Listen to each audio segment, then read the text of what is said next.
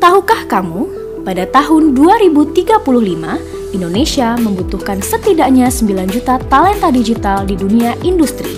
Sehingga sangat dibutuhkan talenta digital baru yang terampil.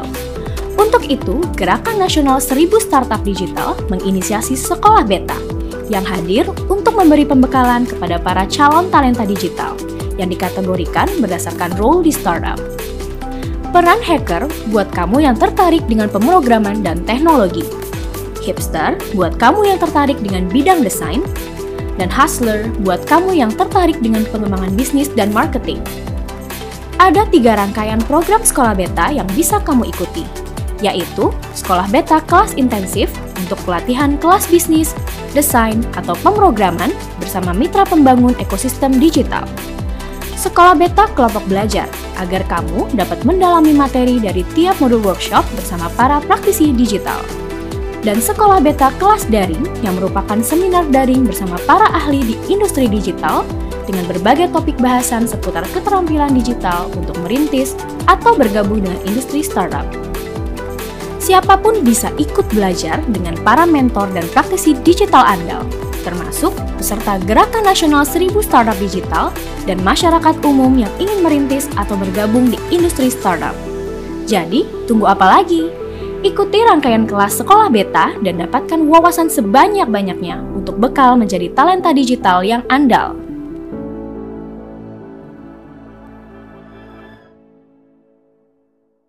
Nah, tanpa berlama sih, uh, aku bakal kenalin uh, istilahnya apa ya uh, yang akan sharing lah di malam ini itu ada Jenis uh, di mana dia sekarang sebagai product engineer di salah satu startup yaitu Gojek uh, kemudian sebelumnya juga berkarir di uh, software salah satu e-commerce besar juga di Indonesia kemudian sebelumnya juga di uh, jadi Android developer di perusahaan edutech di Indonesia.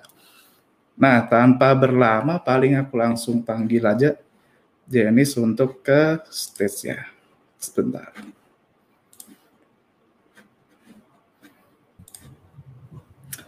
Halo Jenis. Halo, halo Mas Patrick. ya. ya, ya.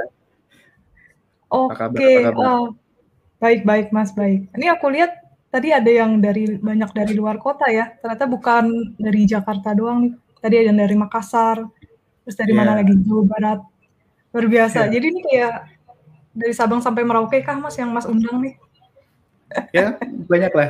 Mungkin kalau bisa absen yang paling jauh di sini mungkin kita kasih giveaway kali ya. oh, boleh, boleh, boleh. Giveaway-nya Mas Patrick nanti dikirim ke sana. Oke. okay. Uh, eh, nah, sebelum kita mulai nih ke topik pembahasannya hari ini, uh, paling kenalan singkat dulu deh sama uh, Jenis Oke. Pengalaman boleh. di uh, product engineer atau developer di startup sudah berapa lama kira-kira? Oke, jadi uh, salam kenal dulu. Aku Jenis. Kalau ada yang belum kenal, aku di Jakarta sekarang lagi di kosan. Jadi backgroundnya agak-agak berantakan, nggak apa-apa ya. Nah, um, sekarang itu aku kerja di Gojek. Sebelumnya ini kerja di Bukalapak. Kalau ada yang tahu, pasti tahu lah Bukalapak dan sebelumnya lagi aku ada kerja di Haruka Edu namanya. Jadi aku mulai kerja itu tahun 2016 jadi Android developer. Sekarang tahun berapa ya? 2021. Hmm. Berarti lima tahun.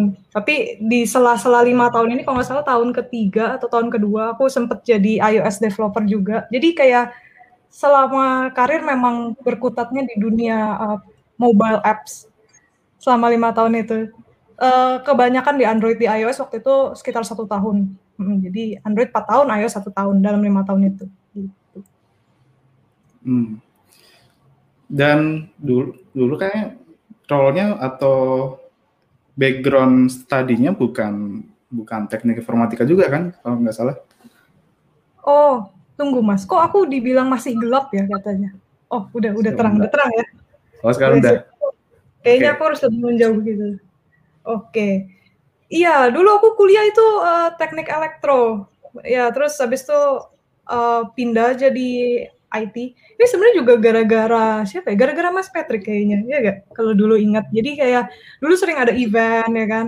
kayak event-event kayak begini tapi nggak online ya dulu kan offline dan aku datang ke Hmm. sana terus kemudian ada satu momen ditawarin bukan ditawarin ada job fair waktu itu aku yang aku ingat dan job fair ini nawarin untuk menjadi developer Android terus aku ngelihat ini kayaknya sama-sama ngoding deh kan aku di Elektro juga dulu ngoding kayak ngoding hardware tapi ini kali ini ngoding software aku ya aku nekat deh gitu kayaknya uh, menarik juga karena aku udah dikenalin nama Android itu dari Mas Patrick dan teman-teman dulu dan akhirnya tak cobain dari situ. Makanya jadi kayak dari awal juga karena komunitas. Aku kuliah dulu itu kayak namanya juga kuliah masih mencari-cari tahu. Tapi dari komunitas gitu akhirnya dikenalin uh, di dunia Android terus kemudian jadinya malah belajar iOS terus kemudian jadi berkarir sampai masuk ke Gojek. Jadi perjalanannya itu semua mulai dari komunitas. Jadi thank you banget buat Mas Patrick juga. Nih kayak apa? Uh, startnya aku dari kamu juga gitu, Mas. Jangan berlebihan lah. Oh, Mas Patrick malu jadinya. Oke, nah uh, ada ada yang komen nih, background apa pun bisa jadi developer gitu. Ya benar, uh.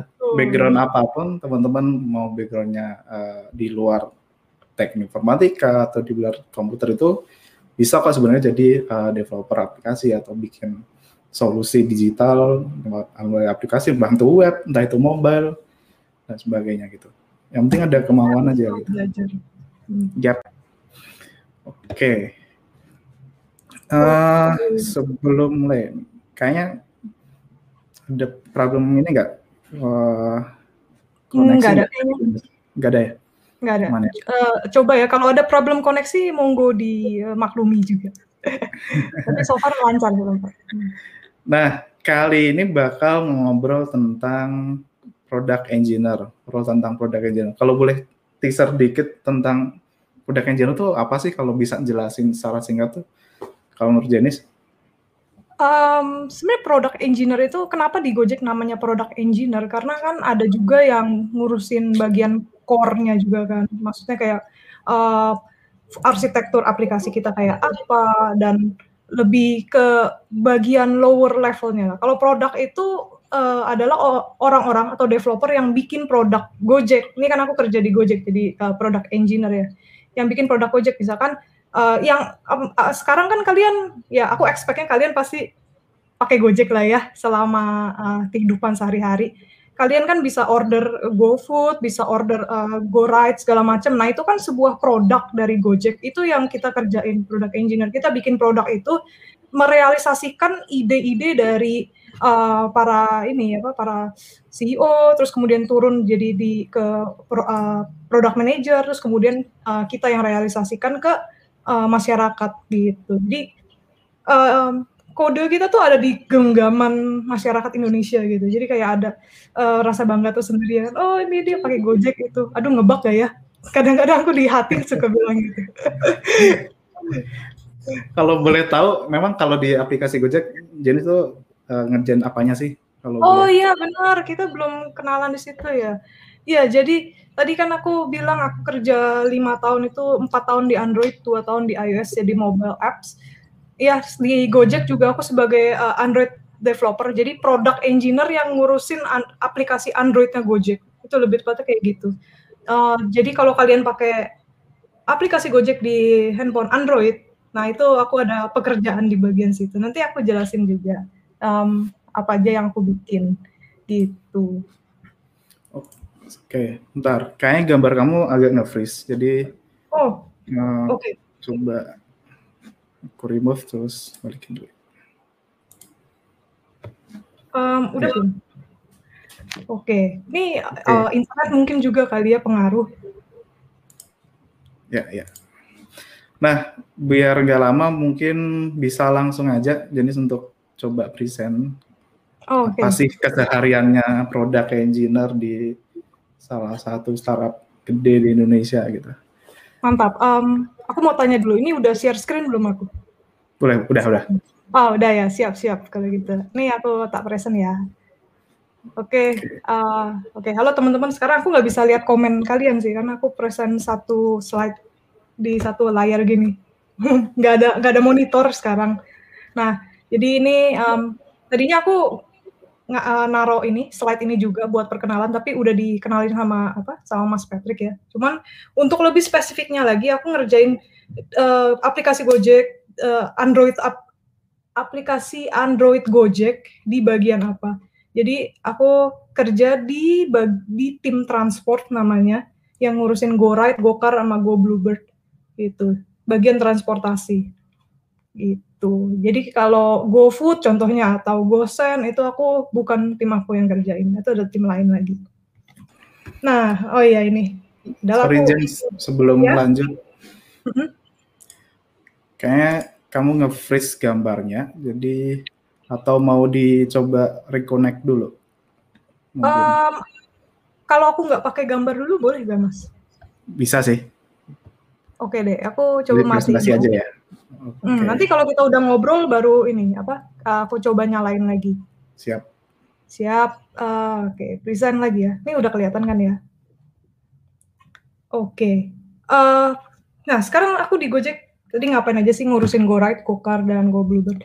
Nah ini screen-screennya yang aku handle. Jadi kalau kalian, semoga kalian familiar ya sama screen ini. Atau kalian pakai uh, aplikasi toko sebelah, tapi nggak apa-apa itu juga nggak apa-apa itu juga bagus.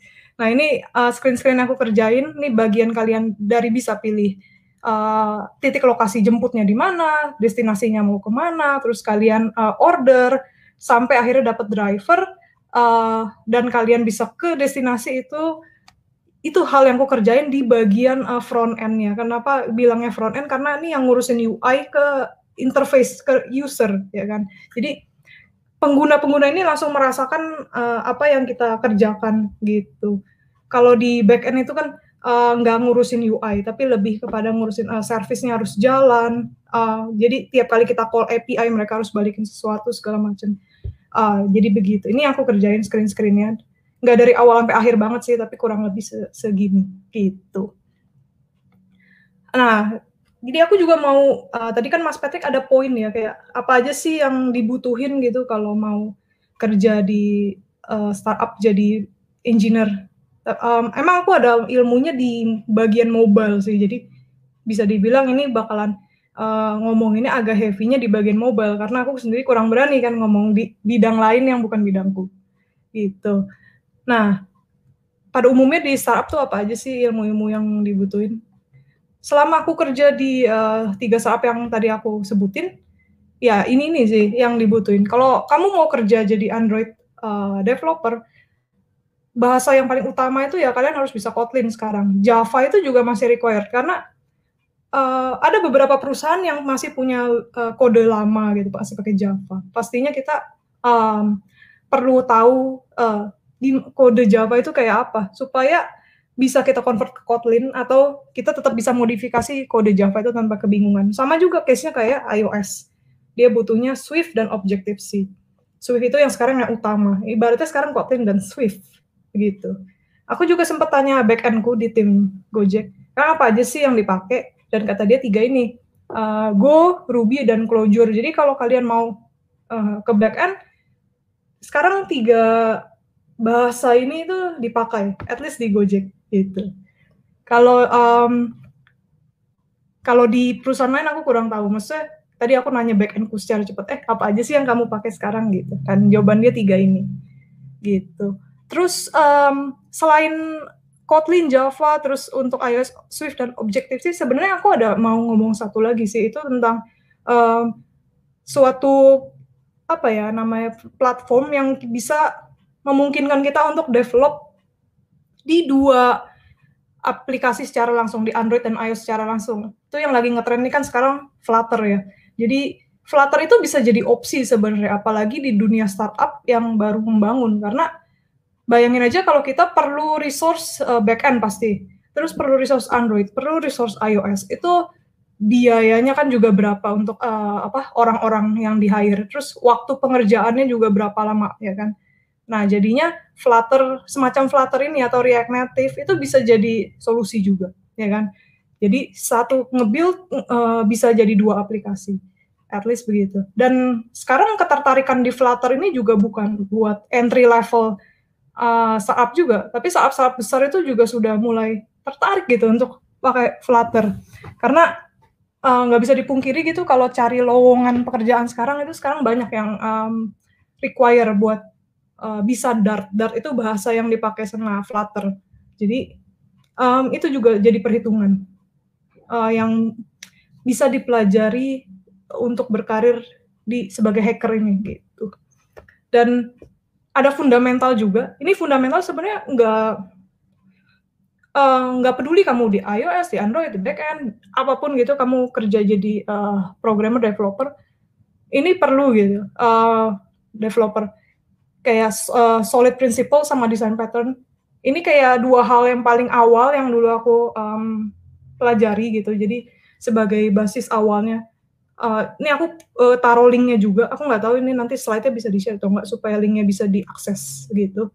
Kenapa? Karena uh, kalau mengerti kedua ini tuh aku ngerasanya kayak kita bisa merancang kode yang lebih fleksibel gitu untuk masa depan. Jadi kode yang gampang untuk diubah dan dikembangkan. Karena kita harus punya pola pikir kalau kode yang kita tulis itu sebenarnya akan selalu berubah, tidak pernah final. Kenapa? Karena uh, requirement dari uh, tim produk juga bisa berubah, keinginan masyarakat bisa berubah. Jadi kadang-kadang produk itu menyesuaikan keinginan masyarakat.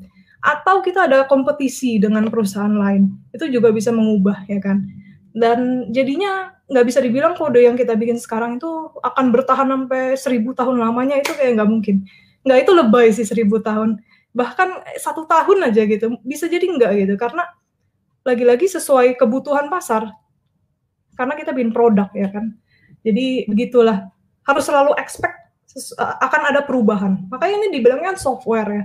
Pemrograman software. Kenapa? Karena soft gitu, lembek. Jadi kayak gampang untuk dimodifikasi dan diubah gitu. Coba hardware gitu. Kalian bikin, ini aku gara-gara dulu di elektro gitu ya. Misalkan kalian bikin PCB, printed circuit board itu kalian bikin, dan ternyata harus ada perubahan gitu itu kan susah banget buat ngerubah maka hardware kalau disuruh rubah PCB sih ya sudahlah kita bikin dari awal biasanya begitu atau diakal-akalin sampai berantakan nah terus uh, tadi kan kita udah uh, tahu kayak kira-kira skillnya apa aja sih gitu tapi selain skill itu juga ada ekspektasi lain sebenarnya yang aku rasain at least gitu ya uh, karena uh, dengan ada skill-skill tersebut juga belum menjamin gitu kita bisa lancar bekerja di uh, startup. Kenapa? Karena kita harus bekerja di dalam tim dan ini aku yang sebelah kanan dulu ya. Dalam satu tim tuh banyak banget bisa komponennya. Uh, ini aku list semuanya. Produk, UX, backend, frontend, Android, iOS, QA, data, EM. Ini sekalian kalian juga bisa ngelihat ini ya apa kayak calon-calon uh, lowongan pekerjaan yang bisa di uh, didapetin kalau mau lamar jadi ini uh, di perusahaan-perusahaan startup. Ya eh maaf maaf. Ya ada listnya ini dan masih banyak lagi sebenarnya. Gitu. Aku kalau aku di Android Dev di sini nah yang aku rasain bekerja dalam tim di Gojek pada khususnya gitu ya yang harus dilakuin tuh apa sih pertama itu kita nggak boleh sungkan dalam bertanya karena sejujurnya aku dulu pemalu sih jadi apalagi masuk ke Gojek waktu itu banyak orang dari luar Indonesia makin sungkan. Jadi kayak apa-apa bertanya itu memulai dengan kata e, sorry, sorry gitu kayak banyak banget permintaan maaf ya gitu. Padahal nggak ada salah. Karena saking sungkan ya, saking kayak ah gitu. Kayaknya aku tidak bisa apa-apa di sini. Nah seperti itulah. Makanya nggak um, boleh sungkan karena um, malah mereka senang atau aku sekarang kalau ada uh, anggota baru di tim kalau banyak bertanya malah lebih senang. Jadi kita tahu gitu apa yang mereka bingung. Jadi uh, supaya mereka bisa cepat keep uh, di dalam track ini, di dalam track tim kita gitu. Jadi biar belajarnya lebih cepat.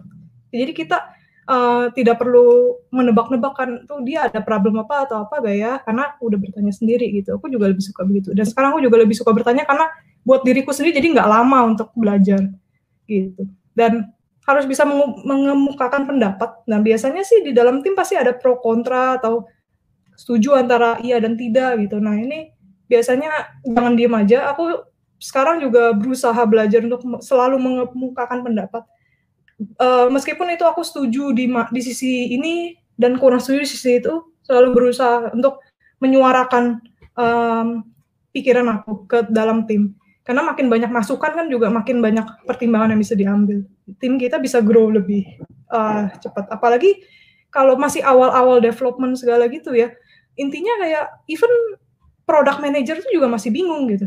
Atau yang mau bikin produk juga masih bingung kayak ini uh, gimana ya enaknya gitu ya. Mereka juga pasti mau ada diskusi lah sama kita. Makanya harus selalu bersuara. Terus yang pasti memberikan kritik dan saran kalau ada gitu. Uh, tidak perlu dipendam apa-apa karena uh, itu bakal bikin hubungan kita sama tim juga lebih harmonis sih menurut aku kalau kita itu apa-apa lebih pada jujur gitu ngomong dan nah ini yang paling susah mungkin kalau di fase-fase awal ya mengajukan solusi dari setiap masalah yang kita diskusi diskusikan di dalam tim misalkan kamu sudah ada tim dia masuk ke sebuah startup gitu dan ada uh, masalah um, yang pastinya kita pengen gitu lah, pengen masalah ini bisa punya solusi gitu. Tapi kita punya gak? Kita harus uh, berpikir lah, ada gak dari kita solusinya? Memang ini agak susah di awal. Aku juga ngerasain. Kenapa? Karena kita di awal tuh kayak kurang konteks sih. Aku ngerasa kurang konteks.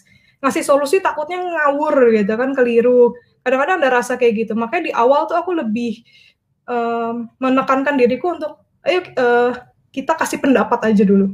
Kita bukan kasih kayak semacam solusi yang gimana-gimana tapi pendapatnya dulu oh iya aku setuju sama dia yang lebih berpengalaman misalkan di sebelah aku uh, karena alasannya ini ini ini gitu itu kan pendapat aku tapi sebenarnya bukan dari aku idenya dari orang lain nah kalau udah lebih advance nanti udah tahu konteks produknya segala macam udah jalan sekitar beberapa bulan berapa tahun. Nah ini uh, solusi-solusi itu tuh harus keluar juga dari kita.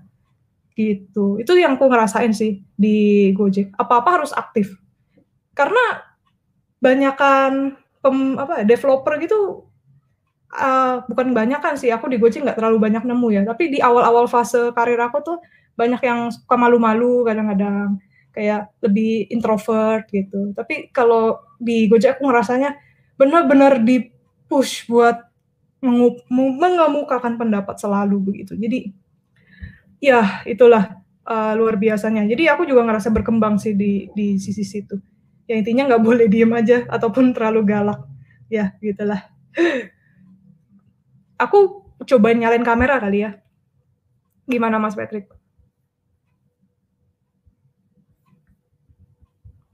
Nah. Eh kok share? Kok share? Kelihatan nggak sekarang uh, muka aku? Oke, jadi Ya, kelihatan. mantap. Aku, uh, ngerasanya nanti, uh, kalau nggak kelihatan juga bingung gitu, kayak nggak ngobrol. Oke, yang berikutnya itu kadang-kadang ini juga poin yang aku rasain di awal-awal. Eh kadang-kadang aku kesulitan untuk mengemukakan, uh, kalimat gitu, kalimat se sesimpel kalimat ber bertanya atau sesimpel kalimat, uh, menjawab kepada orang-orang yang beda di bidang beda bidang gitu. Misalkan aku ngobrol bareng UI UX uh, eh, desainer aku, pastinya aku nggak bisa pakai istilah-istilah yang sangat uh, kental dengan Android atau iOS begitu. Begitu juga dia gitu, dia nggak uh, bisa ngomong ke aku kayak uh, sebuah istilah-istilah yang benar-benar lengketnya tuh di bagian uh, UI UX gitu. Bisa jadi aku nggak mengerti, bisa jadi dia nggak mengerti. Itu kan bisa jadi miskomunikasi. Terus kayak um, kadang-kadang kalau uh, aku sempat ada momen, waduh orang ini ngomongnya uh, ini banget, susah banget buat mengerti. Jadinya tuh kayak ada rasa aduh apakah aku yang uh, tidak benar atau apa? Itu di awal-awal aku sempat merasa seperti itu sih kayak uh, kayak gimana ya, kok aku bisa nggak ngerti kalimat dia ya, apa aku yang salah atau gimana, itu kan kayak hal-hal kayak gitu lebih baik diminimal diminimalisir ya. Jadi, um, aku selalu berusaha sekarang untuk, uh, untuk menyamakan apa yang aku bicarakan tuh dengan bidang dari lawan bicara gitu. Tapi kalau sesama Android developer ya udah bablas aja gitu, kan ngerti sama-sama ngerti gitu sih. Sama yang paling penting di akhir sih ya itu bahasa Inggris. Sekarang itu kayaknya udah bener-bener penting banget bisa bahasa Inggris um, secara lisan dan secara uh, apa listening gitu ya. Karena sebenarnya hal sebenarnya poin ini sih yang bikin aku dulu paling minder buat bahkan masuk project gitu karena karena orang luar tadi pasti kan harus pakai bahasa Inggris dan aku dari apa dari lahir sampai uh, ya sekolah, sampai SMA, kuliah semua itu kan pakai bahasa Indonesia. Pastinya aku nggak terlatih gitu untuk pakai bahasa Inggris. Ini kadang-kadang menjadi uh, sebuah sesuatu yang menghalangi kepercayaan diri. Ini aku jujur banget ngomong dulu aku kurang pedenya ya gara-gara ini bahasa Inggris. Jadi uh, aku lebih tepatnya kayak lebih suka kalau ya udah kita nekat aja salah nggak apa-apa. Yang penting kitanya belajar gitu. Yang penting kitanya makin maju. Jadi di tiga bulan awal itu di Gojek luar biasa aku hancur lebur. Bahkan ada momen aku nggak bisa denger nggak bisa mengerti apa yang orang lain kemukakan ke aku karena ya listening aku masih buruk gitu. Jadi ya banyak miskomunikasi segala macam. Tapi untungnya um, ya itulah uh, gunanya juga buat kalau yang udah senior gitu yang nge-guide uh, orang-orang yang masih baru segala macam. Jadi uh, ada ada ininya lah apa? Ada feedback juga dari mereka gimana. Makanya sampai sekarang jadinya biasa aja. Dan itu benar-benar cuma tiga bulan di awal sih. Tapi untuk setelah setelah itu jadi biasa aja. Gitu. Jadi pasti ada sesuatu yang susah banget di awal. Setelah itu kalian akan bisa karena biasa. Kalau aku konsepnya kayak begitu sih. Gitu. Oh ini juga yang saya alami dalam proses development gitu ya. Tadi kan ini kalau bekerja dalam tim harus uh, ngapain aja ini kayak secara overall gitu loh. Tapi kalau step-stepnya gitu ya, uh, katakanlah aku dapat proyek gitu dari uh, di tim, di tim dapat proyek, jadi satu tim dapat proyek bareng. Nah, aku sebagai developer Android developer di tim itu, berarti fase awal itu yang harus aku lakukan apa? Pertama itu harus diskusi erat sih sama product manager. Uh, apa aja sih yang kamu mau gitu, ekspektasi kamu apa aja. Itu harus didiskusikan secara detail dan biasanya product manager itu yang yang benar akan eh akan memberikan namanya product spec ke kita.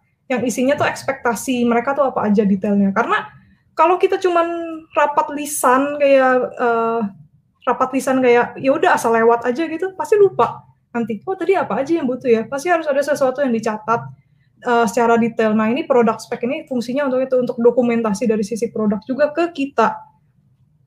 Nah uh, ini nggak boleh sampai ada yang miss atau apa gitu. Jadi tanya aja secara detail di awal karena ini kan bagian awal banget belum mulai. Jadi masih belum terlanjur basah gitu istilahnya.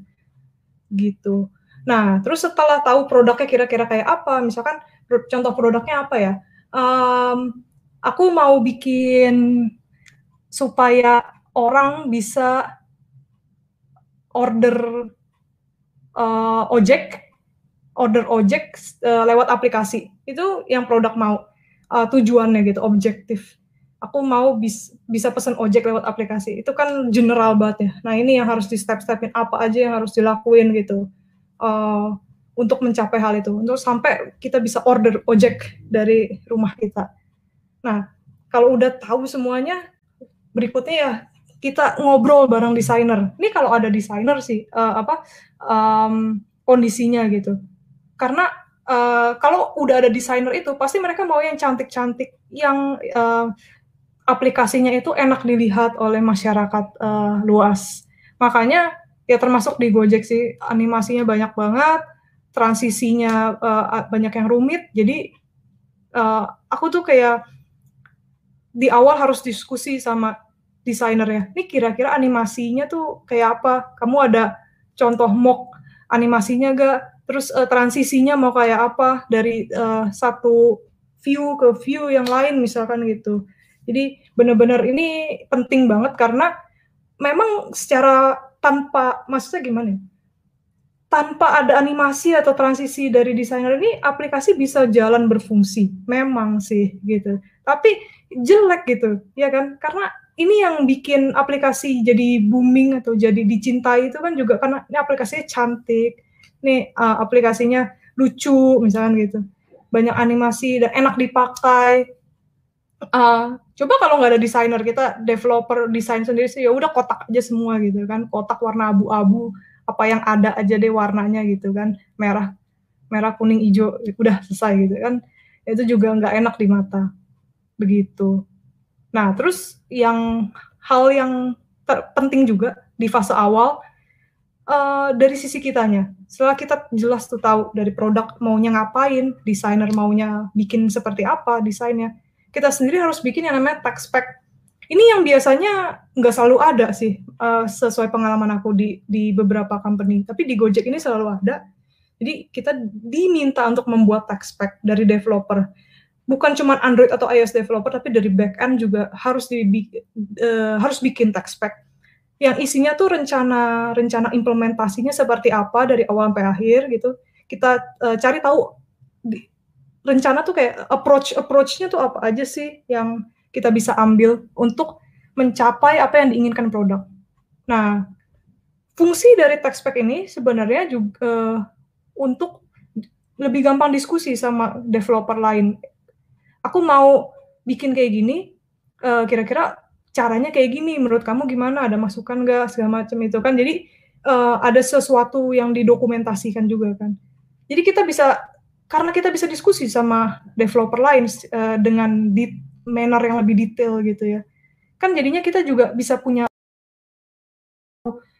uh, pendapat dari yang lain, kesulitannya gimana sih segala macam. Karena tiap orang kan punya pengalaman berbeda-beda ya. Siapa tahu ada pengalaman yang kita belum tahu, orang lain udah tahu, bisa diketahui dari uh, tulisan teks spek kita ini. Dan yang terakhir itu sebagai dokumentasi. Ini juga penting. Karena pada kalau kita bikin teks spek pada akhirnya dokumentasi udah langsung jadi, ya gak? Karena banyak banget kan uh, perusahaan tuh yang nggak ada dokumentasinya. Semuanya dari kode aja. Jadi kadang-kadang misalnya kalau aku pindah tim nggak nggak ditransport lagi misalkan. Maksudnya masih dalam Gojek ya. Jangan pindah ke mana ya? Ke Gosen misalkan. Oh pindah ke Gosen itu udah kalau aku nggak bikin text spec itu udah nggak ada dokumentasi sama sekali dan orangnya juga udah pergi gitu. Maksudnya apakah mau samperin aku terus ke Gosen untuk tanya hal ini hal itu kan juga kadang-kadang repot ya kan? Kita bisa baca dari dokumentasi. Itu sih. Kadang-kadang nggak selalu ada ini di di perusahaan-perusahaan. Untungnya di Gojek ada. Nah terus kemudian uh, fase development. Nah fase development ini memang yang paling susah sih karena kita bukan paling susah salah aku salah ngomong paling susah paling asik gitu karena ini kerjaan kita. Uh, tanpa diganggu. Ya sebisa mungkin tanpa diganggu sih. Jadi ini ngod bagian ngodingnya gitu ya. Kita udah deal sama di fase awal sama product manager dan tim. Kita bisa ngerjain ini tuh kira-kira berapa lama sih gitu. Karena kita udah bikin tech spec kan kita udah tahu tingkat kesulitannya berapa. Kita bisa terka-terka lah. Oh kira-kira aku butuh dua minggu nih uh, mas mbak oke okay, gitu. Kita bikin dalam dua minggu nanti dua minggu kemudian kita coba rilis. Gitu. Tapi lagi-lagi kalau fase development ini sebagai developer ya kita tahu lah. Kadang-kadang rencana sebaik apa pun tuh pasti ada aja yang enggak-enggak di tengah-tengah. Sesuatu yang tidak terduga. Dan itu aku selalu merasakan sih dari awal kerja sampai sekarang ada aja yang bikin uh, terkejut di tengah-tengah gitu. Jadi kalau saran aku sih kalau ada hal-hal kayak gini dan akhirnya bikin proses development kita tertunda, misalkan, wah ini implementasinya jadi lebih susah, terus jadi lebih rumit dan butuh waktu. Itu kalau saran aku sih kita nggak perlu takut gitu ya. Kita jujur lagi-lagi harus ngomong jujur. Kalau misalkan uh, kita butuh tambahan waktu bilanglah gitu. Tapi ternyata dari produk itu bilang wah nggak bisa nih kita harus rilis sekarang. Misalnya gitu. Ya udah kita negonya itu dengan mengurangi persyaratan misalnya gitu supaya waktunya bisa tetap di waktu yang ditentukan. Kira-kira kayak gitu sih. Jadi hal, hal kayak gini tuh bisa jadi pembelajaran juga di proyek berikutnya supaya tidak terlalu parah gitu. Ya sejujurnya emang dulu awal-awal parah sih. Kadang-kadang suka terlalu um, percaya dirinya terlalu tinggi mungkin dulu suka-suka ya kayak nih bikinnya kayak gini gini gini ah bisa lah ini. Berapa? Dua minggu bisa lah gitu. Eh nyampe dua minggu belum kelar gitu kan. Nah jadi sebisa mungkin nanti next projectnya jangan kayak gitu. Kita sendiri juga harus introspeksi diri um, uh, karena kita itu juga ditungguin kan sama yang lain. Yang lain tuh semua juga berkorban gitu. Um, perusahaan itu uang tetap jalan tiap hari segala macam kan. Jadi uh, ya begitulah. Sama-sama bertanggung jawab menurut aku sih dari kitanya harus tanggung jawab, dari mereka juga tidak boleh memberikan beban yang terlalu wah gitu ke kita. Misalkan kayak beban kerja satu bulan minta dikerjain dalam satu minggu itu kan kadang-kadang juga bisa terjadi. Nah ini kalau di momen ini ya kita mau nggak mau harus bisa menolak gitu. Jadi intinya itu harus uh, semua transparan, harus jujur. Itu jadinya uh, profesionalitasnya kan juga tinggi. Daripada kita cuman ngedumel marah-marah gitu tapi nggak ngomong yang sebenarnya. Kira-kira gitu sih. Makanya nih sekarang di Gojek juga uh, berusaha untuk selalu mengemukakan pendapat dan memberikan uh, saran untuk lebih baik gitu. Jadi ya sekarang memang aku kayak ngerasa makin bawel gara-gara kerja di Gojek gitu.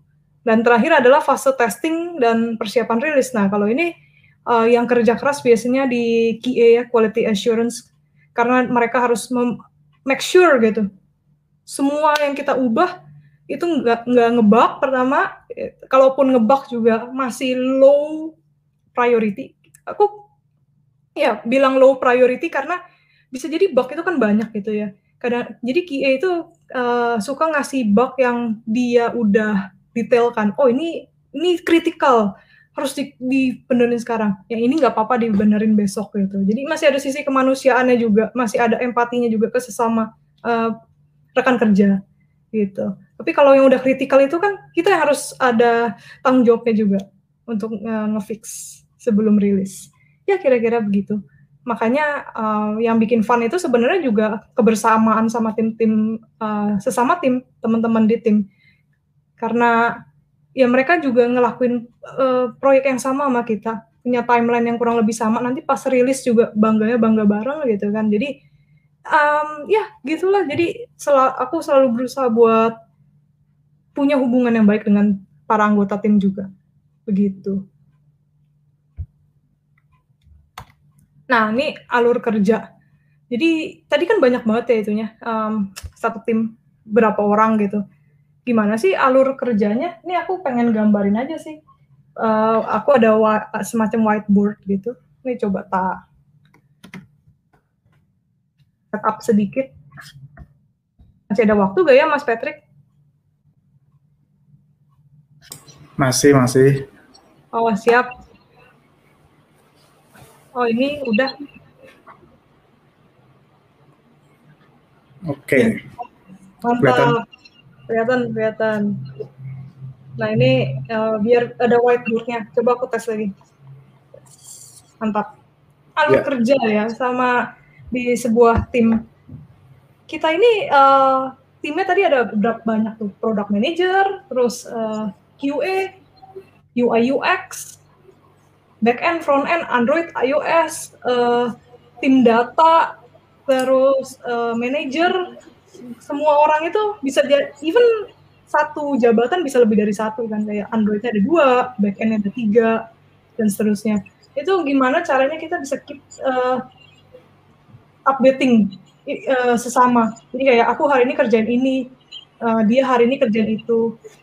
Kita tetap ada uh, tetap harus bisa tahu karena kita satu tim kan meskipun kita kerjanya beda-beda kita harus tahu tim dia lagi ngerjain apa dia lagi ngerjain apa supaya ya kita bisa sama-sama ini ya saling berekspektasi gitu yang lain lagi ngapain kita ngapain gitu gitu aja sih. Nah itu biasanya kita pakai metode alur kerja yang namanya scrum ya ini um, scrum scrum. Nah ini uh, yang biasa dipakai. Aku selama kerja itu mayoritas pakai scrum.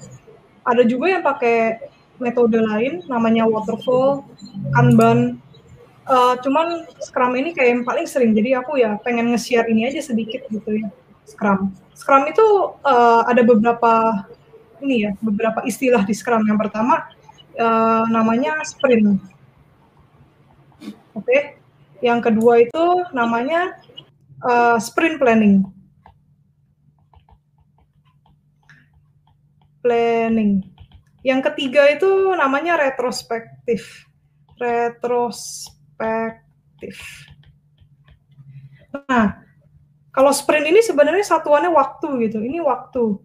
Um, waktu yang kita tentukan bersama-sama di tim kayak satu sprint kita bilang satu sprint itu mau berapa lama gitu. Jadi contohnya ini ada ini ini satu sprint ya.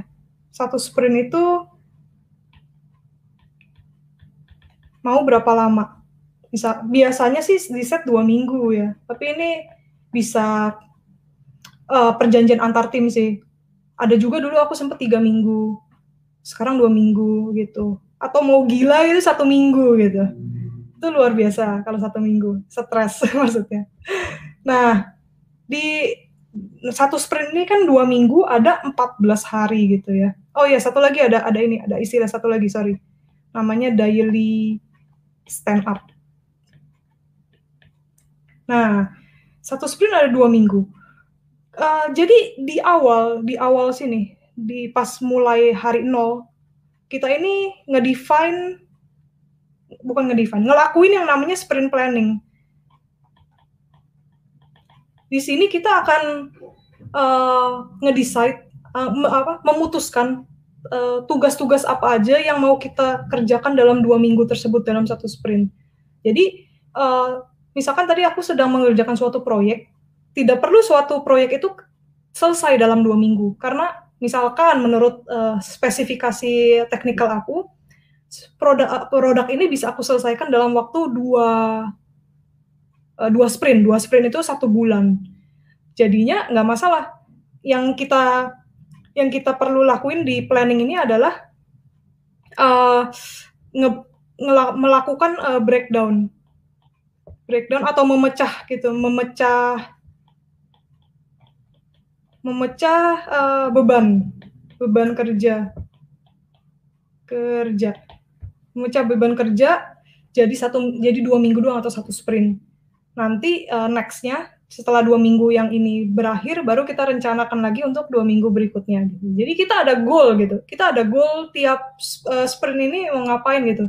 Jadi kan ini juga sebuah apa ya uh, sesuatu yang enak gitu. Karena kita ada uh, self achievement namanya. Yang kecil-kecil self self achievement yang kecil-kecil. Ya tapi itu kan award kecil-kecil juga kita senang oh gue berhasil nyelesain ini. Oh gue berhasil nyelesain itu. Bukan suatu project yang panjang yang dalam waktu satu bulan baru kita selesai itu kita udah keburu capek nanti.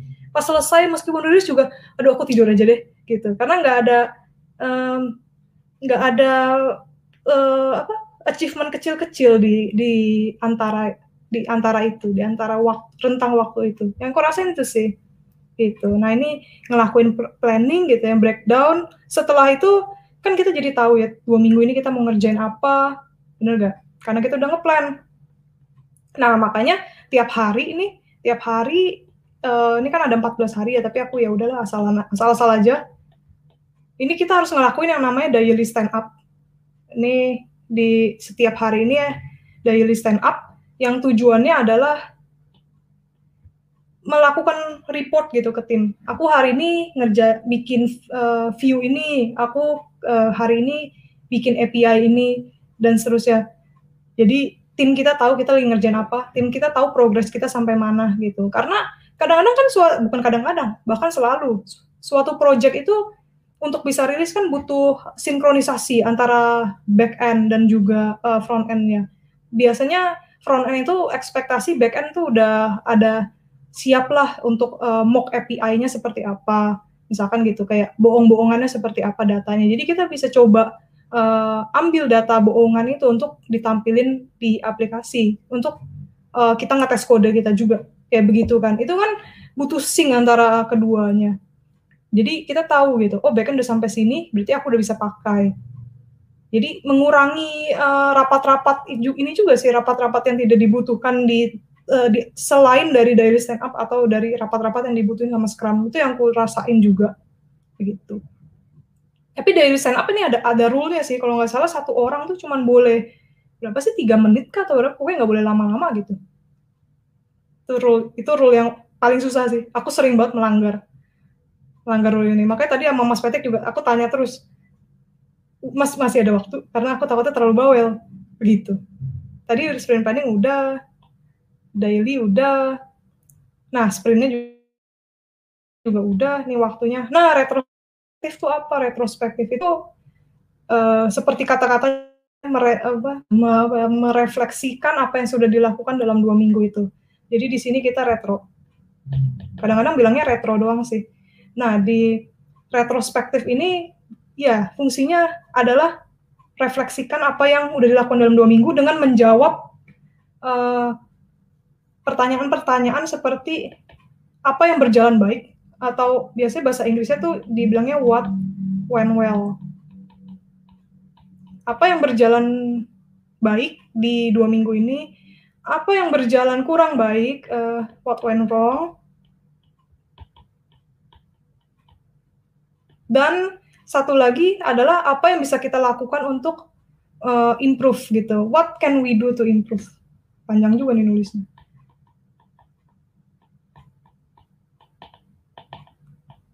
Nah, ini yang harus kita jawab di retrospektif gitu. Setiap orang dalam tim itu jawab ini.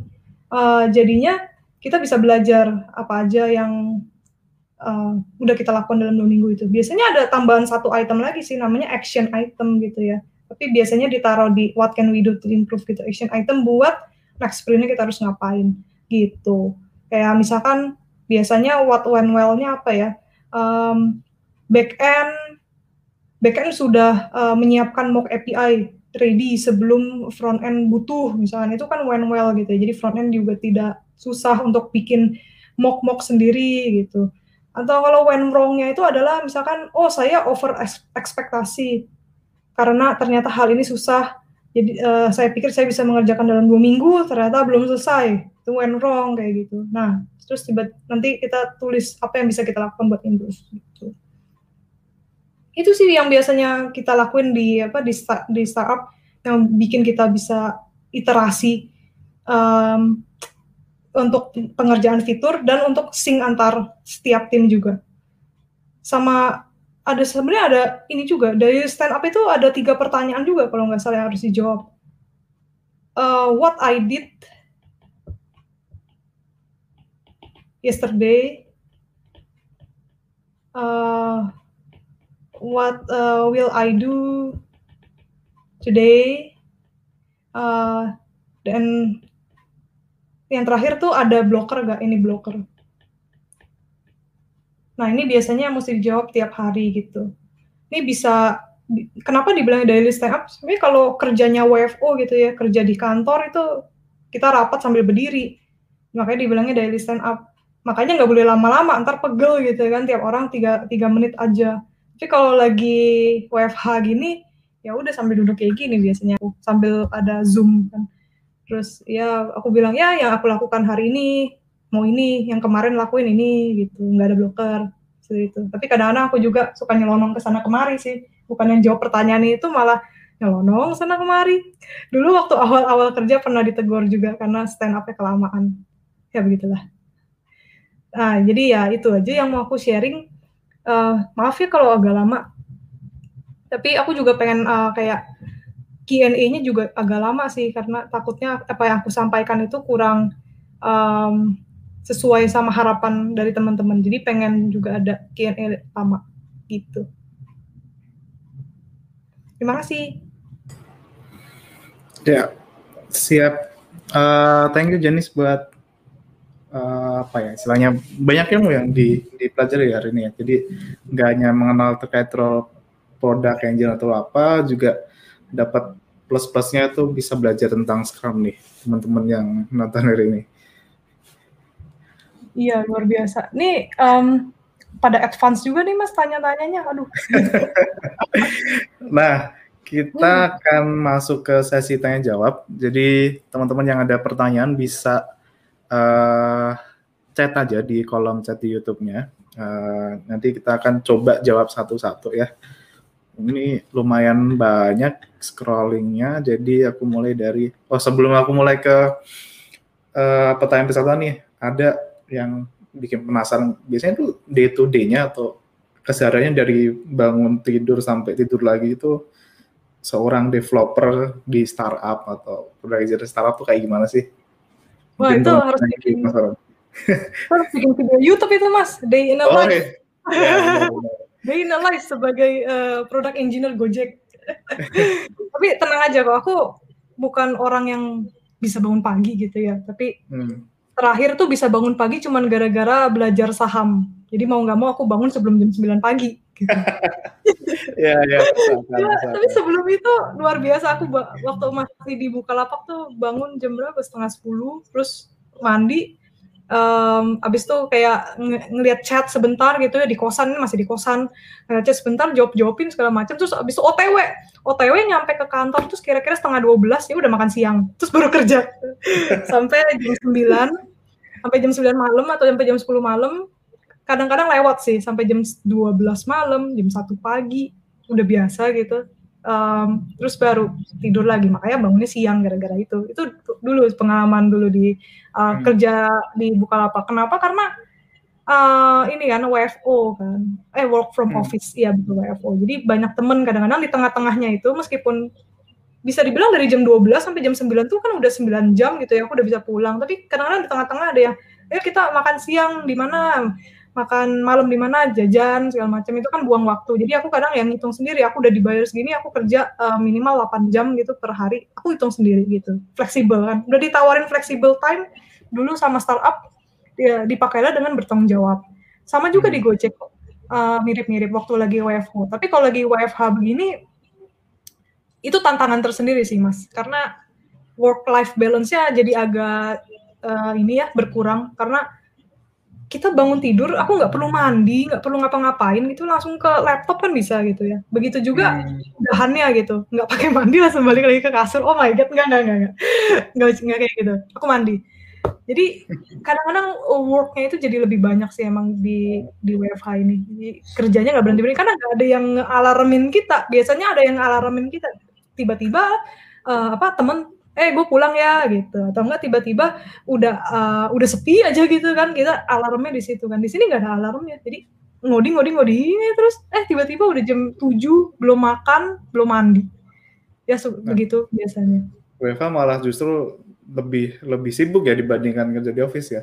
Betul. Oh iya aku mau ngomong sesuatu juga. Jadi kayak tadi kan kayak tanggung jawab gitu ya ngomonginnya hmm. sebagai pro angel segala macam. Tapi um, ada juga kayak hal-hal yang nggak perlu nggak perlu selalu bekerja lah. Kita kerja ini tetap harus ada kemanusiaannya dengan kayak ada uh, fun session atau apa itu juga boleh kalau di startup gitu kan. Kalau di Gojek sendiri kemarin atas kebaikan para CEO-nya gitu kemarin kita dikasih libur di hari tiap hari Jumat di Jumat keempat di tiap bulan karena WFO WFH ini kan berat gitu atau uh, kayak timku itu ngadain ini namanya uh, fun session tiap uh, berapa dua bulan sekali dan fun question tiap hari setelah Senin, Rabu dan Jumat. Kita bilangnya fun question ya. Jadi uh, kita lagi stand up daily stand up yang tadi gitu. Um, PIC yang ditunjuk di hari itu tuh harus kasih satu pertanyaan buat seluruh tim, seluruh tim harus jawab gitu. Tapi pertanyaannya nggak boleh tentang pekerjaan gitu, hmm. tentang apa pun. Jadi itu hal-hal yang bikin kita lebih manusiawi lah dalam bekerja ya gak. Terus aku ngerasanya setelah ada sesi-sesi itu juga lebih tahu tim kita tuh sukanya apa. Kayak aku tahu ada timku yang suka Korea-Korea, ada timku hmm. yang suka anime. Lah aku juga suka kan. Jadi kayak eh kita diskusi yuk gitu. Kayak ada hmm. sesuatu yang yang bikin seneng lah itu sisi yeah. Manusia ini. Tips bagus juga tuh untuk teman-teman di sini yang mungkin punya startup terus timnya lumayan jenuh WFA nah, bisa dipakai tuh. Betul betul. Dan simple aja sih. Aku eh, sama teman-teman juga kemarin ngam, pertamanya ngambil pertanyaan-pertanyaan funnya itu dari internet udah kopas saya gitu kan. Nanti jawabnya juga yang aneh-aneh. Lama-lama kita eh kita sendiri aja deh. Ini susah-susah amat pertanyaan kan suka-suka gitu. ya ya ya. ya. Oke. Okay. Ini kayaknya udah pada nggak sabar untuk dijawabin. Nah, aku mulai show dari yang pertama ya. Uh, dari Bapak Ibu, Android developer itu bikin backend juga atau fokus ke app Android-nya aja ya? Atau cuma backend developer web saja yang bikin backend service, terus Android developer nanti tinggal pakai API? Oke, uh, pertanyaannya ini bagus banget. Jadi uh, di perusahaan kayak Gojek itu untuk Android developer atau iOS developer lebih tepatnya kita bilang itu front end developer itu nggak ngurusin uh, backend service karena kita ada resource orang backend juga jadinya uh, masing-masing bisa fokus ngerjain bagian front end, bisa fokus ngerjain di bagian back end. Karena nggak bisa dipungkiri kalau ngerjain di dua-duanya pasti kan akan uh, bikin tingkat kestresannya meningkat ya kan. Uh, kalau mau kerjain di dua-duanya itu biasanya kita ngomongnya full stack ya, full stack developer. Jadi back end iya, front end iya gitu kan. Dan um, itu ada juga beberapa perusahaan ada yang hire uh, full stack juga. Um, karena uh, bisa jadi kan karena nggak ada nggak ada resource gitu dan butuh cepet misalkan mereka hire full stack tapi ya itu jadinya uh, kemampuan yang harus dimiliki satu individu itu harus banyak sekali ya kan uh, back endnya dia harus mengerti front endnya dia harus mengerti. Bahkan kalau front endnya itu nggak pakai kayak semacam Flutter atau React Native itu kan berarti mereka harus bisa Android dan iOS atau bisa bisa bikin web juga gitu. Front endnya web ya maksudnya. Itu kan luar biasa gitu. Ada orang yang bisa pasti ada ada juga orang nggak bisa. Aku sih termasuk yang nggak bisa sih. Nggak bisa teks teks aku nggak sebanyak itu gitu. Jadi um, ya tergantung perusahaannya juga dan tergantung keputusan di masing-masing perusahaannya yang mau hire seperti apa. Di Gojek sendiri hmm, nggak diberlakukan seperti itu. Tergantung skala timnya juga berarti ya. Mm -hmm. jadi ya idealnya uh, mungkin beda tapi ketika masih startup kecil ya mau gimana lagi gitu. Harus double double gitu. Nah hmm. ini mungkin relate yeah. dengan lanjutannya. Kalau masih awal-awal kan belum banyak tim apa aja hal krusial yang diperhatikan seorang itu nah ini okay. uh, eh, dengar-dengar Jenis dulu juga pernah mau merintis startup sendiri gitu kan jadi dari tim yang susah dari tim susah. yang kecil apa tuh yang perlu diperhatikan dari uh, role sebagai hacker di startup itu sendiri itu apa sih? Oke, okay. teman-teman aku mau bilang dulu buat kalian-kalian yang tertarik bikin startup dan sangat berniat untuk bikin startup tuh kalian udah hebat banget karena bikin startup ini bukan sesuatu jalan yang mudah gitu. Jalanku itu lebih mudah karena aku kerja di Gojek dan aku udah disediakan semuanya gitu istilahnya. Aku tinggal menawarkan apa yang aku bisa itu ngoding Android. Tapi jalan untuk bikin startup bisa sampai jadi kayak uh, Pak Nadiem Makarim dulu gitu bikin Gojek itu susahnya luar biasa gitu. Nah, terus kalau jawaban untuk ini adalah yang perlu diperhatikan seorang hacker itu adalah uh, kurang-kurangi um, ini apa uh, perfeksionisnya gitu. Kadang-kadang hmm. kita itu pengennya semua semuanya harus perfect, harus uh, misalkan gini kayak gua harus punya aplikasi Android dan iOS semuanya fitur A, B, C sampai Z harus ada semua baru gua mau rilis. Itu nggak bisa kayak gitu. Kenapa? Karena uh, untuk startup-startup yang baru gitu lebih baik kita uh, cepet rilis, cepet gagal, terus aja. Cep ini aku juga kalau nggak salah aku dengar hal ini dari Mas Zaki dulu. Da, dulu aku kerja di Bukalapak gitu. Dia dia orang yang hebat banget dan dia uh, sangat terbuka gitu sama karyawannya menurut aku. Dulu uh, pas aku kerja di sana, dia bilang harus uh, apa cepet rilis cepet gagal jadi kayak sekalian ngabisin kuota gagal gitu lebih tepatnya karena kita juga nggak tahu kan pasar maunya seperti apa kita masih riset gitu. Dan di awal-awal biasanya tidak ada orang yang riset, yang riset kita sendiri, ya gak? Jadi mau nggak mau uh, semuanya tuh iterasinya harus tinggi. Oh dia mau kayak gini, oh dia mau kayak gitu. Uh, kita harus uh, kumpulin semua ide-ide dari mereka dan cepat rilis. Gitu. Jadi tingkat perfeksionisnya harus dikurangin dulu. Dan kalau bisa uh, riset sedikit juga. Misalkan uh, sasaran pasar kita ini pakainya banyak kan di mana sih? Apakah di web, di Android, di iOS gitu. Kalau misalkan mereka banyak kan pakai di web misalkan, ya jangan bikin Android dan iOS-nya dulu. Ya kan karena cost untuk bayar orang-orang bikin itu juga mahal ya kan. Dan uh, kita jadinya bisa jadi terlambat gitu, memperlambat proses rilis juga karena hal-hal yang perfeksionis tadi gitu. Kalau di Indonesia sih rata-rata kan biasa di web atau di Android ya. iOS kadang-kadang karena mahal ya mas, jadi kurang banyak yang punya. Aku juga nggak punya. HP iOS. ya, jadi kayaknya itu sih yang dulu juga apa perasain yeah. di dan dari segi kodenya juga um, lebih tepatnya kayak jangan terlalu um, merasa bersalah banget kalau kodenya itu belum rapi, belum pakai clean code di awal-awal gitu. Karena pasti kan ngejar rilis ya. Kadang-kadang uh, kita jadinya aduh yang uh, yang cepet dulu deh gini-giniin dulu belum pakai ala-ala Uncle Bob gitu. Uncle Bob yang clean arsitektur clean code. Jadinya eh, kadang-kadang aku juga ada rasa itu rasa bersalah. Pokoknya aku nggak bisa menggambarkan deh betapa rasa bersalahku dulu kerja di awal banget di satu tahun pertama karir aku. Aku masih ingat soalnya kodenya. Uh, separah apa? Setelah aku belajar pindah ke Bukalapak segala macam, oh my god, aku bener-bener kayak pengen ngontak orang yang lama gitu, pengen bilang, aduh sorry itu tuh kodenya luar biasa buruk, boleh dibuang aja. Aku sempat pengen bilang gitu gitu. Jadi ya intinya kita belajar ya, intinya iterasi sih. Uh, kita harus selalu uh, belajar dari yang udah kita hmm. lalui dan berkembang di nextnya gitu. Iya, dan itu yang penting kalau di startup uh, harus bagi jangan perfeksionis harus oh ini microservice bla bla bla dan sebagainya. Oh iya benar. Jadi kalau kalau nungguin itu ya nggak launching launching nggak rilis rilis gitu kan. Hmm. Jadi uh, jangan malu untuk rilis lah gitu, secepat mungkin. Nah hmm, ngomongin sama tentang dulu, oh iya. Hmm, gimana gimana? Oh sama dulu uh, eh, CTO di kantor aku yang paling awal dulu di Haruka itu juga bilang uh, mungkin dia ngeliat aku suka agak perfeksionis gitu ya dulu. Terus dia bilang itu uh, uh, premature optimization is the root of all evil. Dia bilang gitu. Jadi kalau belum kalau ini udah cukup berjalan gitu nggak perlu dioptimasi sekarang karena bisa jadi malah jadi evil evilnya kita gitu istilahnya malah hmm. jadi kehancuran kita gitu. Ya, ya, ya. Dan sebenarnya user pun nggak tahu kan kodenya itu seperti apa dan sebagainya gitu. Nah, ngomongin tentang clean code tadi ngebahas ini juga ada pertanyaan nih. Standar sebuah code dikatakan clean code itu seperti apa?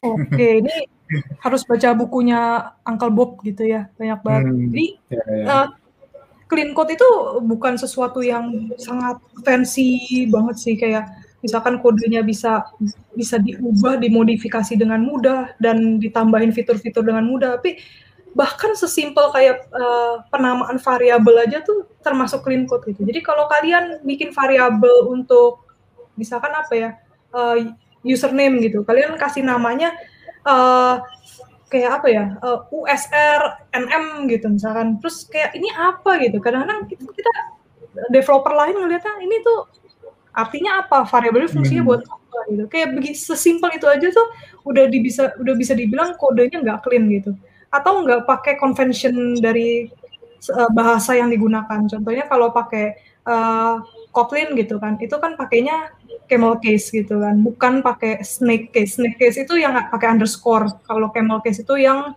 pakai huruf besar di kata yang baru gitu. Hmm. Ini mau nyontohnya juga susah. Hmm. Nah, kalau kayak gitu-gitu kan nggak di nggak diikutin tuh termasuk kode yang belum clean gitu. Jadi ya sesimpel itu aja. Penamaan variabel harus uh, lebih uh, benar dan sejelas mungkin. Sejelas mungkin kayak dalam arti secara globalnya orang-orang tuh mengerti lah hal ini gitu bukan diri kita doang. Terus yeah. kemudian uh, ikutin convention gitu. Baru nanti pusingin masalah arsitekturnya seperti apa desain patternnya seperti apa baru baru ke situ gitu. Jadi perlahan menurut aku. Gitu. Jadi intinya kode kalian tuh bisa dibaca sama developer lain lah. Sesimpel kalau hmm, kasih lihat mereka bisa baca ya berarti itu kode yang bagus. Jangan dianggap oh ini codingan saya yang ngerti cuma saya aja ya. Itu uh, kalau kerja untuk tim itu nggak baik kan gitu. Betul. Nah, kode saya untuk dari, nyambung terkait topik tadi kalau misal ini nih ada pertanyaan menarik mau tanya untuk kolaborasi dengan tim, khususnya bidang mobile dalam satu tim lebih dari satu Android developer. Nah itu bagaimana? Nyambung okay. tadi juga nih, kod codingannya mesti mesti bisa dibaca sama tim ya kan? Betul. Nah ini kebetulan aku lagi ngalamin nih. Aku uh, satu tim sama temanku Android dev juga, teman de teman deket gak ya? Ya deket deh takutnya dia nonton. Yeah. nah jadi uh, kita itu pasti diskusi di fase awal tadi di slide aku. Di fase awal itu kan kita tahu requirement dari produk gimana kita tahu desainer maunya seperti apa terus kita bikin tech spec kan. Nah di fase tech spec ini penting banget karena di situ menurut aku diskusinya paling kenceng antara kita kita berdua gitu ya. Eh kita mau approach-nya kayak apa sih ini nih? Apakah pakai misalkan mau pakai flow-nya seperti apa desain patternnya seperti apa. Nah, nah, ini ngomongin clean code sedikit gitu ya, atau clean arsitektur sedikit, itu kan biasanya kita bagi per layer gitu ya. Ada layer dalam, layer luar. Dari dalam, dari dalam keluar nih misalkan kalau di Android ya, yang yang punya view, itu tuh ada data layernya mau seperti apa, domain layernya seperti apa, terus presentation presentation layer, presentation layernya seperti apa. Dan komunikasi antar layer ini mau seperti apa? Apakah kita pakai uh, komunikasinya uh, pakai uh, RX misalkan atau pakai uh, Kotlin Flow atau gimana?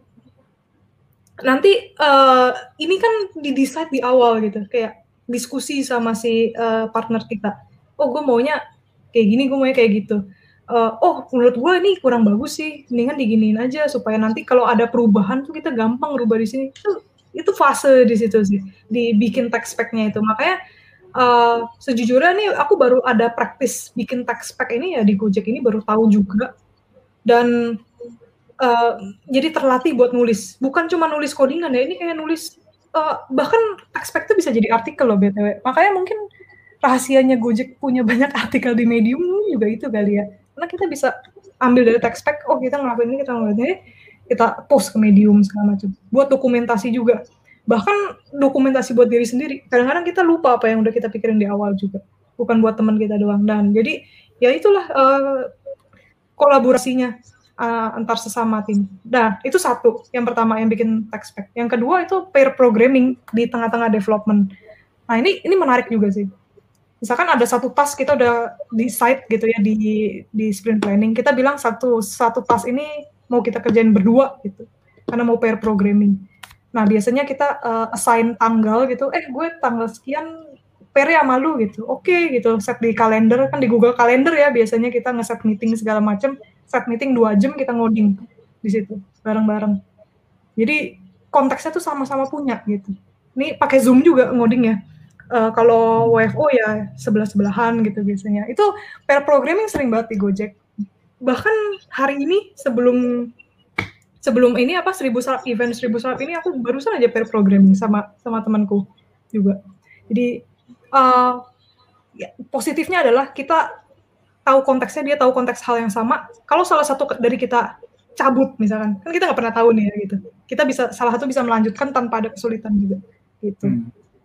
kalau buat teman-teman yang belum tahu pair programming pair programming kayak gimana ya si codingan itu diliatin bareng-bareng dan di, dikerjain bareng-bareng gitu kan satu codingan itu. Betul betul. Jadi satu layar dua kepala. Hmm. Gitu. Ya karena ya ngetiknya juga itu ya apa nggak nggak nggak saklek itu harus codingannya seperti ini gitu bisa bisa banyak cara dan kalau orangnya banyak pun bisa ngasih perspektif yang berbeda juga gitu. Betul, betul. Itu itu yang aku suka sih perspektif dari banyak orang. Karena pikiran kita tuh kadang-kadang sempit dengan apa yang kita tahu doang. Kadang-kadang disurprise sama orang, oh bisa kayak gini, oh my god, gue nggak tahu. Itu yang sering banget di apa terjadi di aku juga. Oke, okay. uh, eh, mungkin aku persingkat ya dua pertanyaan terakhir. Um, dari Infinite ya solusi. Numpang tanya kakaknya punya eh ya skill atau profil sampai bagaimana mencoba masuk ke Gojek atau dilirik Gojek. Mau tahu standar requirement perusahaan. Waduh. mungkin lebih gini aja kali ya. Uh, sebenarnya apa sih yang dicari startup ketika mencari developer tuh? Yang dicari oh developer yang kayak gimana sih? Gitu aja lah ya, lain mungkin ya nanti apa uh, aku nih kalau kasih portofolio nanti udah kayak kasih CV, kasih CV ke kalian. um, skill ya, sebenarnya ya nggak aku nggak nggak luar biasa sih gitu. Maksudnya aku biasa aja. Jadi kerja dulu di Haruka Edu satu tahun, terus di Bukalapak dua tahun sekian, lupa aku sekiannya berapa. Terus baru masuk ke Gojek dari situ. Jadi nggak ada sesuatu yang sangat spesial gitu. Sebenarnya aku juga ngelamar manual gitu waktu itu ke Gojek dari LinkedIn. Jadi bukan kayak lirik atau gimana gitu. Um, dan kira-kira standarnya apa? Jadi standarnya masuk ke Gojek buat Android sih lebih tepatnya itu yang aku ngerasanya cukup di atas uh, rata-rata startup lain yang pernah aku lamar sih kalau boleh jujur.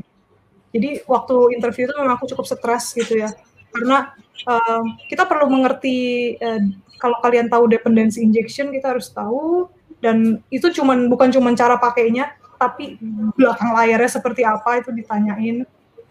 Terus uh, ya itu apa multi trading kayak uh, ini uh, jalan di main thread, ini jalan di background thread itu kita maintainnya seperti apa, pakai library apa itu ditanyain. Uh, lebih tepatnya kayak ilmu-ilmu yang sangat uh, update gitu. Gojek cukup update gitu. Jadi kayak ini jangan lama-lama mungkin nanti bisa jadi Flutter juga nih bakal bakal masuk. Aku nggak tahu ya tapi tapi Flutter nih kayak lagi booming aja gitu. Jadi hmm. Flutter hmm. tuh kayak sesuatu prospek yang bisa dipelajari juga lah. Karena mulai banyak yang minat untuk cari Flutter developer. Uh, terus uh, skill-skill kayak gitu sih, kayak yang tadi. Terus clean code, clean arsitektur itu udah makanan sehari-hari deh. Uncle Bob itu udah kayak pamanku sendiri aku ada bukunya waktu itu ngedownload gratis dari apa dari uh, seniorku di Gojek waktu aku awal baru masuk itu uh, gak nyangka juga waktu awal masuk akhirnya udah lumayan agak tamat juga itu buku uh, yang belum sampai tamat sih aku sempat ada stop soalnya karena banyak banget kan bukunya clean code clean arsitektur design pattern solid principles yang tadi itu semua ditanyain dan uh, secara framework Android itu juga yang pasti itu. Tapi itu standar sih di setiap uh, perusahaan pasti ditanyain. Karena kan kita mengamar Android developer kan. Begitu. Sama ada satu hal lagi, komunikasi. Jadi ada case gitu ya di mana orang itu jago sekali tapi mungkin karena komunikasinya kurang. Bisa jadi karena apa ya?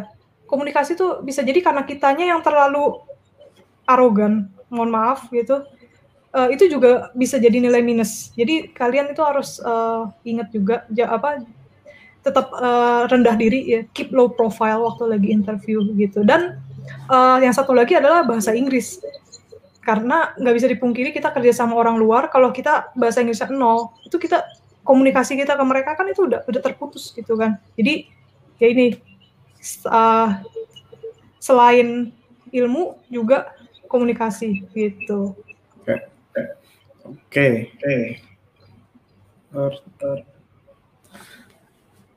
Pertanyaan terakhir ya. Pertanyaan terakhir, apa nih Mas?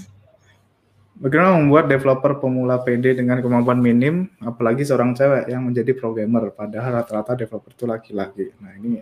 Wow, pertanyaan sangat menarik nih. ya, jadi kalau ada yang nggak tahu, aku nih juga cewek ya. Jadi uh, waktu di awal merasakan hal yang sama kayak uh, Marliana Saputri. Uh, jadi karena lingkungannya itu banyak pria itu itu aja udah bikin jadi minder kan. Bukan cuman gara-gara kemampuan bahkan. Nggak usah ngomongin kemampuan dulu, ngomongin lingkungan dulu aja udah waduh gitu.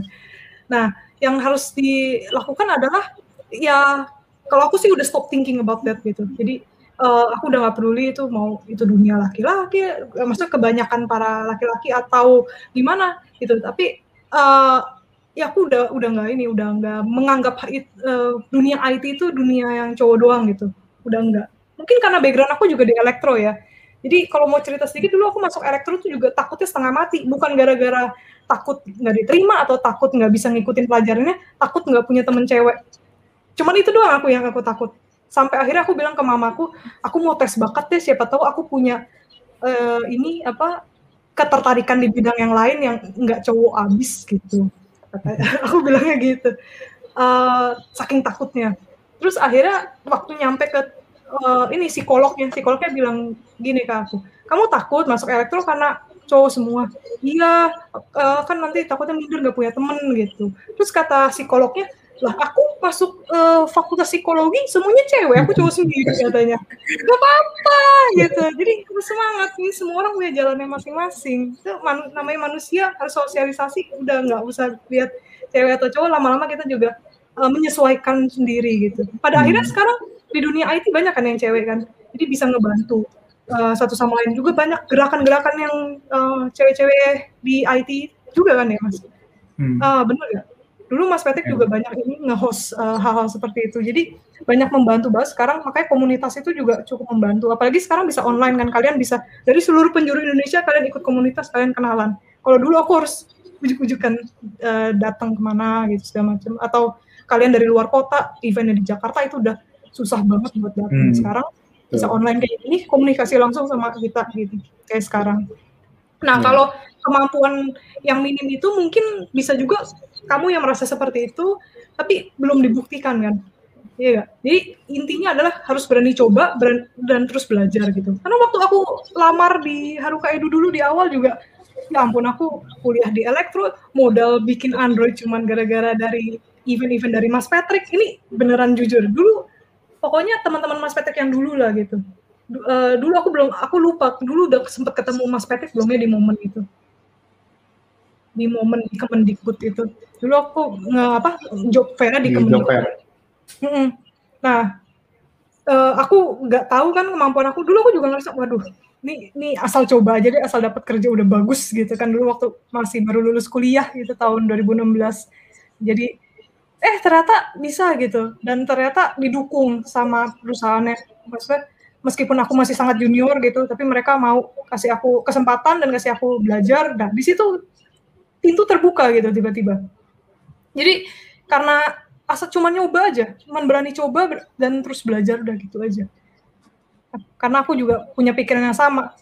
Makanya uh, bisa dibilang kode aku aku awal banget kan juga aku bilang tadi, aduh aku sedih banget, aku merasa bersalah gitu. Karena itu ya proses belajar aku gitu. Tapi dulu bisa tuh bisa bertahan gitu dan uh, sampai akhirnya bisa terus uh, improve improve gitu. Jadi uh, semua orang pasti mulai dari eh, nggak uh, bisa sampai bisa gitu. Kayak hmm. bahasa Inggris juga sama. Dulu ya ampun. itu ancur banget ya aku pokoknya waktu masuk awal-awal di Gojek. Oke. Okay. Um, kayak sudah lumayan lama uh, kita ngobrol tapi yang stay sih masih banyak ya. Jadi hmm. dari 150-an yang tadi hadir masih 150. ada ratusan orang yang stay. Ini kalau di auditorium nih lumayan penuh nih kalau di auditorium kampus ya. Iya mas, di auditorium tuh 50 aja udah banyak biasanya. ya, nah terakhir nih ada dari suka suka aku nih, dia penasaran dengan buku Uncle Bob tuh yang mana nih? Tadi tadi kita ngomongin oh, Uncle Bob, Clean Code dan iya. sebagainya. Ada ada covernya gak ya? Tunggu tak cek dulu. Soalnya bukan buku ini, bukan buku fisik. E-book ya? Mm -mm. Semoga ada ada gambar covernya ya.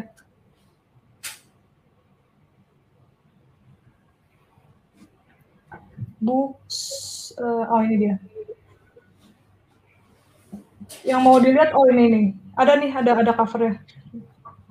Sebentar. Masih loading.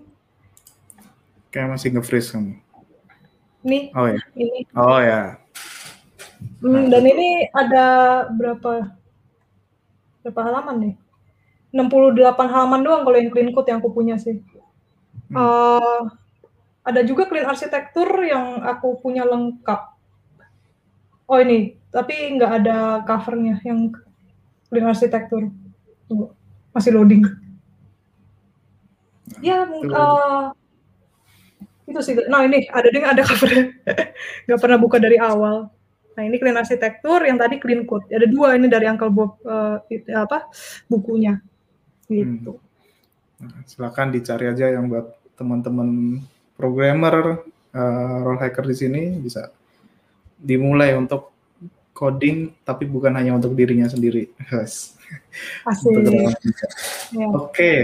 uh, eh, kita udah sampai di ujung acara, jadi uh, terakhir aku pengen ngucapin thank you buat Jenis udah meluangkan waktunya di hari Selasa ini untuk sharing. Nanti kalau misal teman-teman mau nanya-nanya atau mau apa nih follow up atau pertanyaan yang belum kejawab ini bisa di mana nih kira-kira? Ada sosial media, Twitter oh, atau apa? Aku biasanya sih di IG sih di Instagram uh, Jani hmm. C Kartika. Gimana cara nge-post ini? Atau oh gini aja deh. Uh, Pak tulis di sini. Ya, atau di cari aja di Instagram ya, jenis artikan. Nah, uh, terakhir untuk Iya. Ini pasti ini ya, ngetik di iPad ya. Iya, ini ini kan. Oke, sambil nunggu uh, teman-teman bisa uh, nanti akan mengisi feedback form sebagai apa ya uh, mendaftar atau untuk mendapatkan isi sertifikat nantinya yang dikirimkan melalui email. Kemudian yang kedua juga kalian bisa jadi kontributor di buku Sakurintisan. Itu kalau kalian buka website seribu digital.id, masuk ke tab perintisan. Nah itu uh, di program startup tuh bikin rutin tiap bulan adalah uh, buku saku untuk belajar tentang startup gitu, banyak informasi atau uh, tips dan trik untuk membuat startup di sana. Nah kalau misalnya mau pengen jadi kontributor situ bisa juga kirim ke email gerak startup di Talent.id.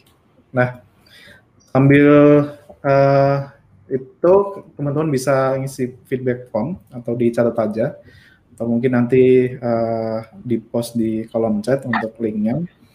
Jadi uh, kasih feedback untuk uh, kegiatan hari ini, uh, apa yang perlu diimprove, gimana, kemudian topik apa yang mungkin mau diusulkan untuk di hari-hari berikutnya, minggu-minggu berikutnya, karena kita misalkan akan rutin setiap minggunya untuk ngasih uh, apa ya, sharing terkait peran-peran hacker hipster hustler di startup ini itu. Bisa jadi tadi di chat ada yang ngomong oh sharing tentang product manager atau tentang marketing atau tentang bahkan mungkin di teman-teman di desain sini yang lagi fokus ke UI UX design dan sebagainya. Nah, bisa ngisi di situ. Oke. Okay. Um, aku nggak bisa ngasih lihat sih kayaknya nih IG aku. Oke, ya sudah Mana? Harus share screen kayaknya, Mas. Oke, share screen deh. Tadi ya udah cari aja lah jenis Kartika di di Instagram tuh banyak ntar tanya-tanya aja. Oh ini, Itu udah. Ini, Nah, ini. Ya,